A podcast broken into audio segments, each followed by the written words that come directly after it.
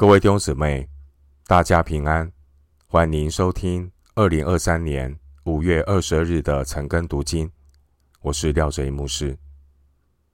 今天经文查考的内容是《撒母耳记下》二十章十四到二十六节，《撒母耳记下》二十章十四到二十六节内容是平定内乱后的大卫王朝。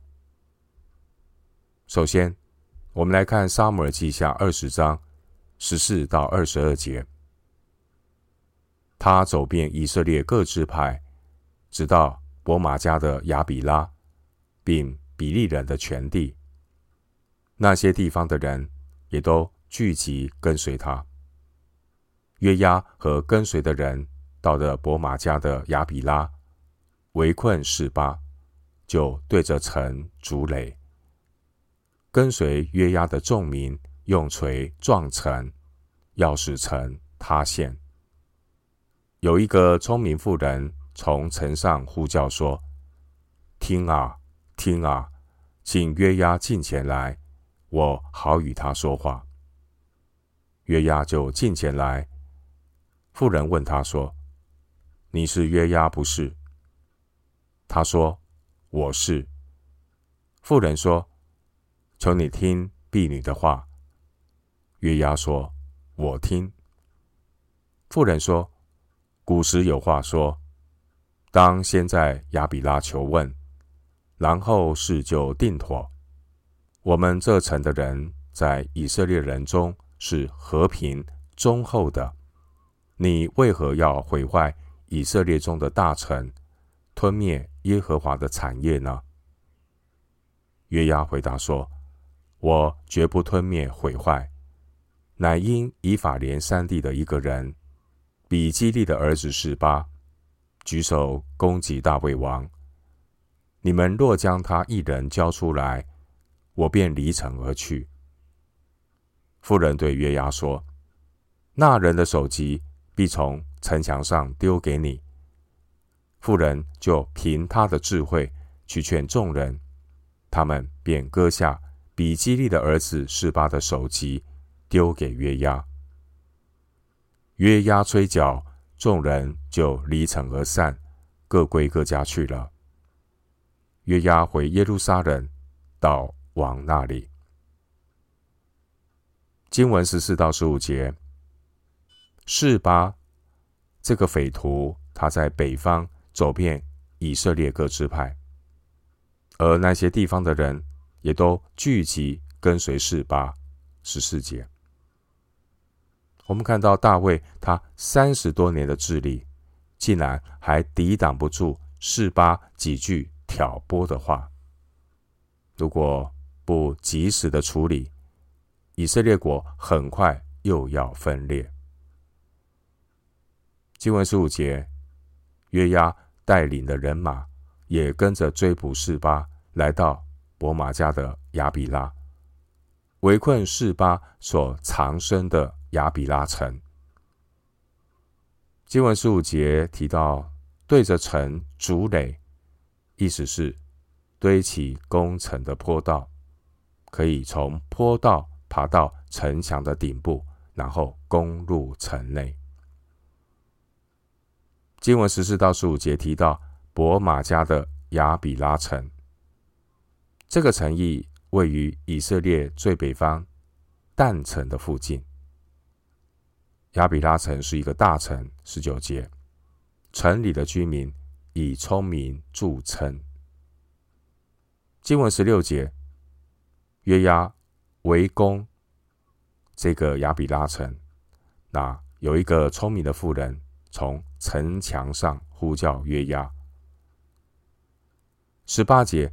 这位妇人呢，引用古代的谚语说：“当先在亚比拉求问，然后事就定妥。”妇人的这句话，意思是形容亚比拉人是以智慧闻名。妇人的言下之意是说，亚比拉城的人很有智慧，只要约押把事情说清楚，城里的人自然知道。该怎样行？不必大费周章的毁坏一个诚意，伤害无辜的百姓。经文十九节，耶和华的产业，这是指以色列百姓。二十节，约押解释，他只不过要追捕叛乱者示巴。当时示巴人就藏在亚比拉城内。经文二十一到二十二节，亚比拉城的这个妇人，他答应要把示巴杀死，并且把示巴的首级从城墙上丢给约押，来证明示巴这个人已经死了。当事情一办妥，约押的任务也完成了。约押就吹角，众人就离城而散，各归各家。经文二十二节提到吹角，这是撤军的信号。我们看到示巴的叛乱很快就被平定了，约押就回耶路撒冷到王那里。二十二节，约押回耶路撒冷到王那里，约押。闭口不提杀害亚玛撒的事。约押以为他成功平定了叛乱，应该能够逃脱该受到的处分。当时候的大卫王，我们看到他还是有体贴肉体的软弱。大卫在处理约押的事情上面，仍然有体贴肉体的个人恩怨掺杂在其中。一直到大卫临终的时候，大卫才能够真正的脱离肉体的辖制，不再去介意约押的顶撞和杀害儿子的仇恨。后来大卫王也明确的交代所罗门，不容约押白头安然进下阴间。列王记上二章六节。原因并不是因为约押曾经顶撞大卫。也不是因为约押杀了大卫的儿子押沙龙，而是因为约押杀了以色列的两个元帅亚尼尔、亚玛撒。列王记上二章五节，约押杀了以色列两个元帅，约押必须要面对公义的惩处。回到今天的经文，撒母耳记下二十章。二十三到二十六节，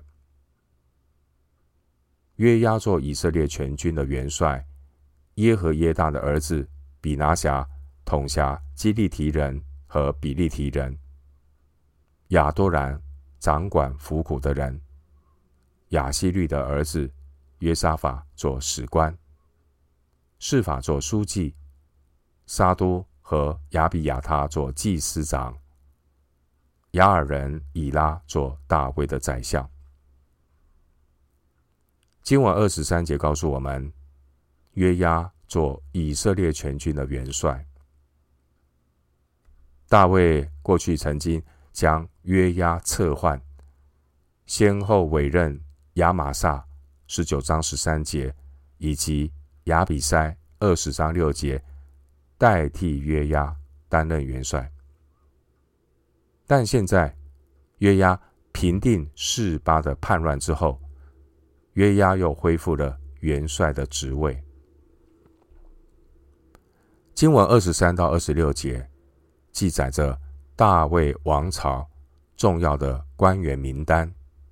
这名单的内容大体上和撒母耳记下第八章十五到十八节所记载的内容相同。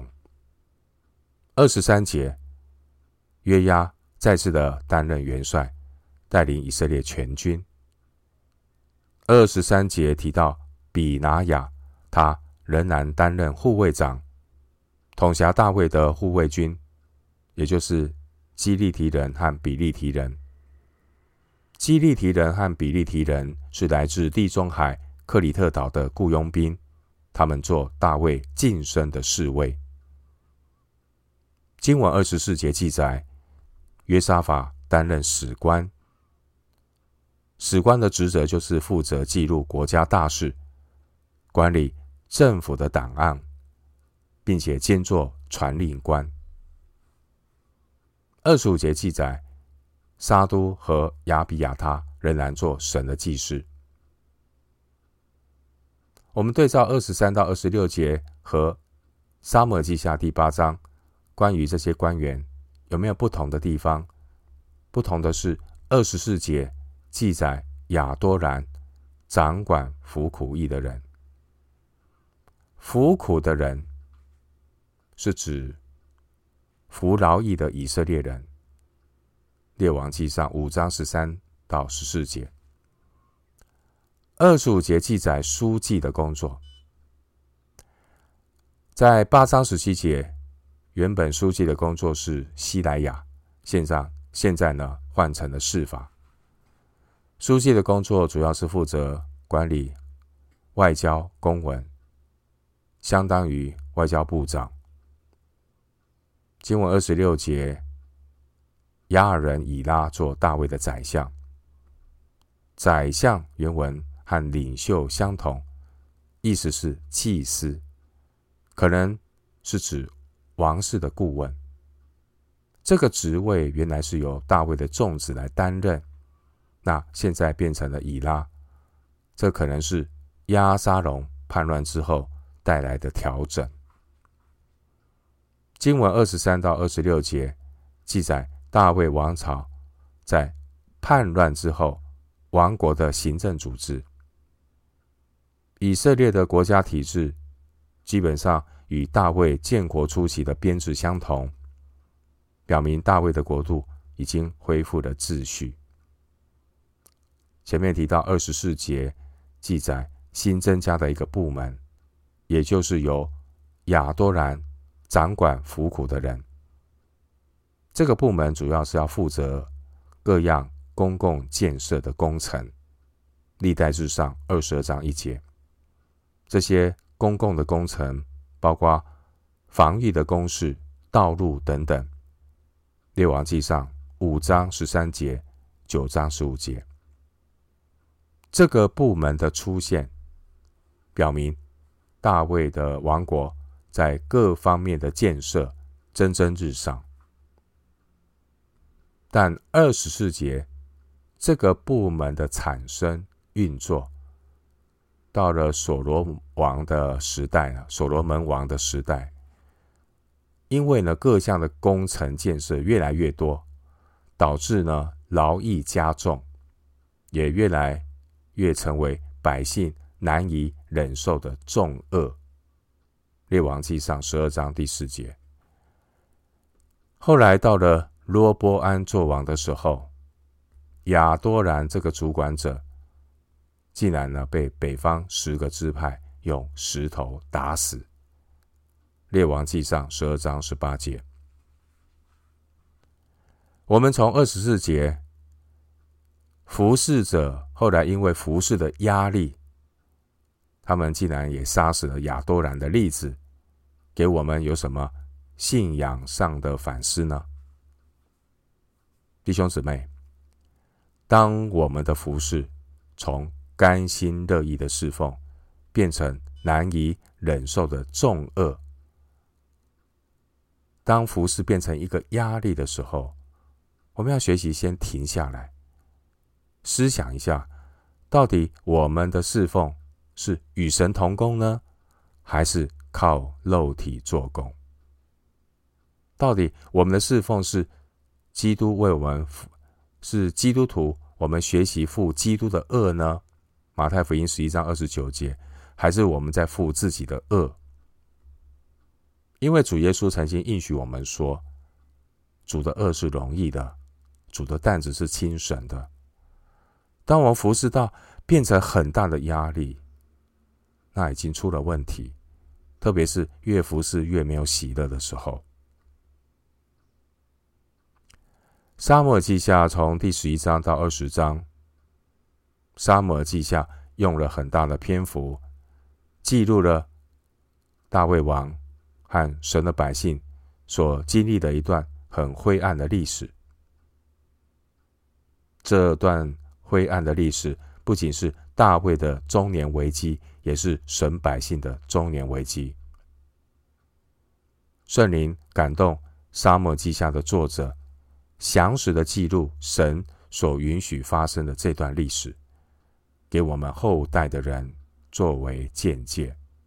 哥林多前书十章十一节，我们从大卫身上的前车之鉴，我们是否也看到自己属灵的中年危机呢？基督徒要时时的警惕，我们会有体贴肉体的软弱。基督徒的确要学习体贴圣灵，一生顺服神，啊，攻克己身，叫声复活。不要体贴肉体，我们要顺服圣灵的带领。因此，基督徒每一天要学习让神的话成为我们脚前的灯，路上的光。诗篇一百一十九篇一百零五节，我们的生命对准神的话，我们的生活才能够真正的荣神益人，并且我们要认识。上帝在属他儿女身上做工的法则，也就是等候神、倾听神的声音、调整自己、带出顺服的行动、与神同工。